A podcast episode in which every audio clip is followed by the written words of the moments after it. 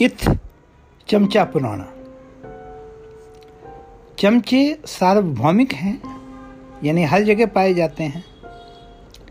लेकिन ये कम लोग जानते हैं कि कटलरी के निर्जीव और निरीह से दिखने वाले आइटम मानवों के रूप में भी मिलते हैं।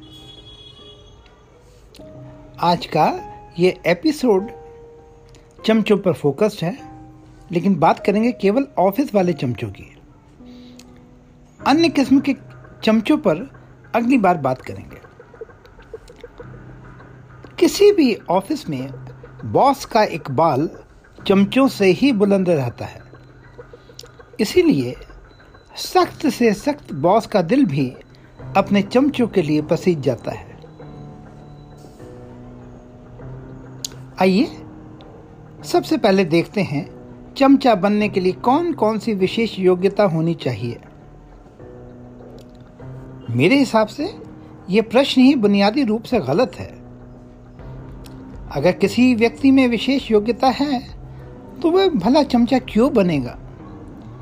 चमचा अन्य विशेष योग्यता प्राप्त सहकर्मियों के ऊपर अपने मात्र समर्पण भाव के कारण भारी पड़ता है। चमचा बनने के लिए अपने अंतर्मन तक एक पुरानी फिल्मी गाने को उतारना पड़ता है।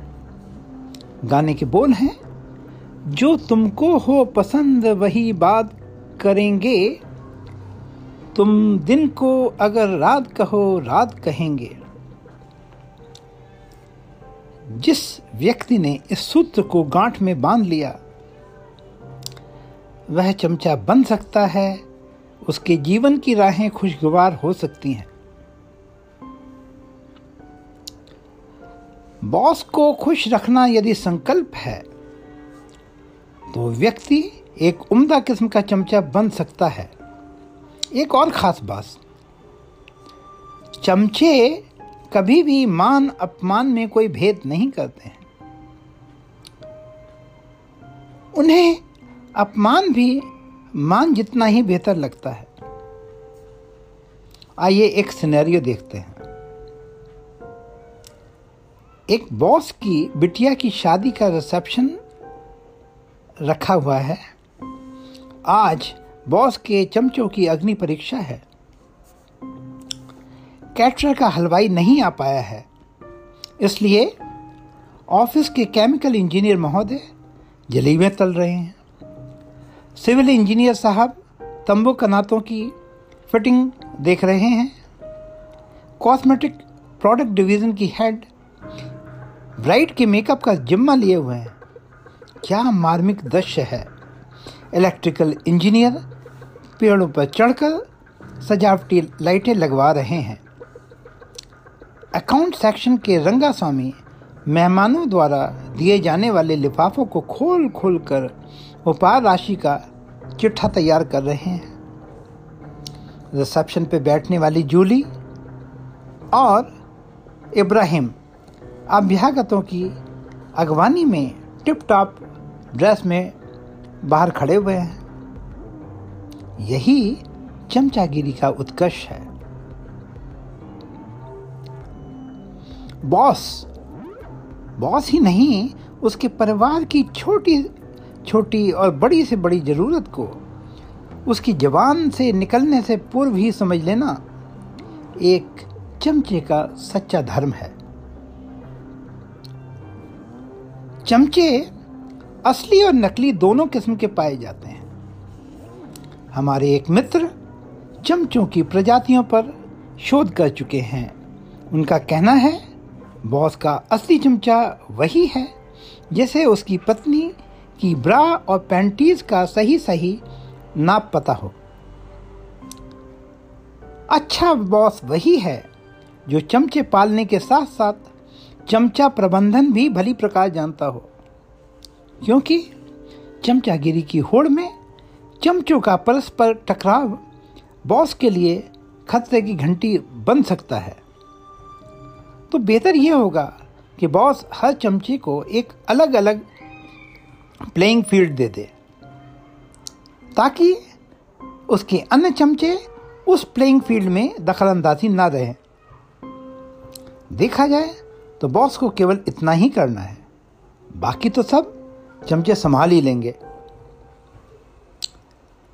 चमचागिरी के लिए सर्कस में रस्सी पर चलने वाले नट जैसा संतुलन होना बहुत ज़रूरी है। नहीं तो लेने के देने पड़ सकते हैं। ये बात एक किस्सा से स्पष्ट हो जाएगी। मेरे एक मित्र बड़ी कंपनी के सीईओ हैं।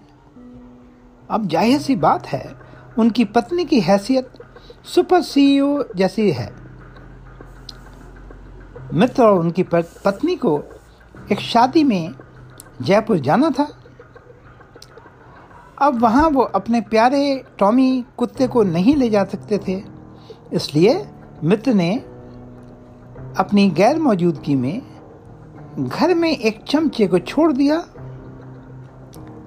चमचे को कुत्तों की देख रेख का अनुभव था ही नहीं।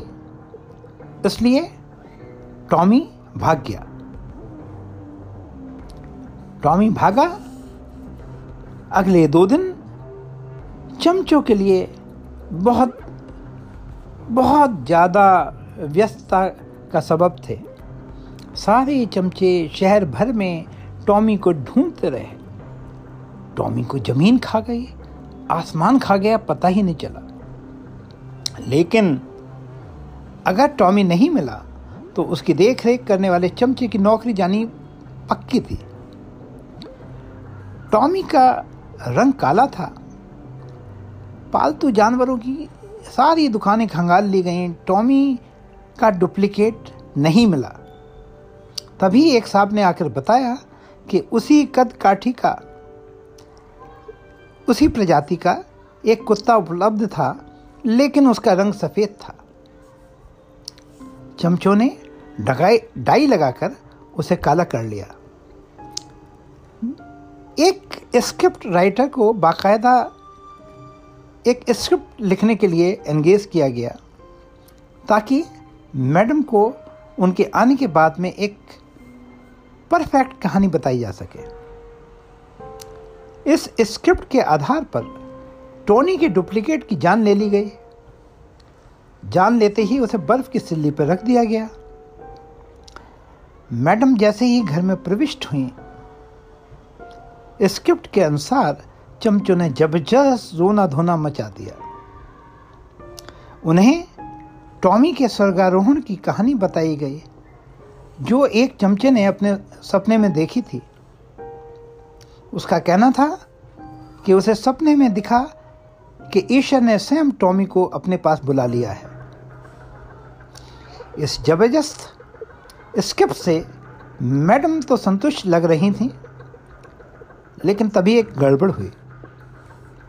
टोनी के डुप्लीकेट केट का बर्फ़ की सिल्ली पे पड़े पड़े डाई छूटने लगा था और बहने लगा था। मैडम की जब इस पर निगाह गई उन्होंने कोराम मचा दिया। वहाँ एक खासा क्रिएटिव किस्म का चमचा था।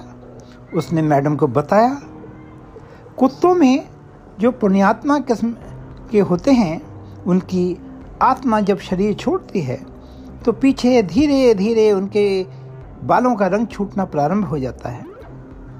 ऐसा ही उसके गुरु परमानंद स्वामी आकाश देव के कुत्ते के साथ भी हुआ था। परमानंद स्वामी की ये कथा सुनते ही मैडम संतुष्ट हो गई। इसीलिए मैंने जैसा पूर्व में कहा था, चमचागिरी करना, नट जैसा संतुलन स्थापित करना है। देखिए, इस क्रिएटिव चमचे ने स्थिति को संभाल लिया। मित्रों, ऐसे ही किस्सों से अनेक ग्रंथ तैयार हो सकते हैं।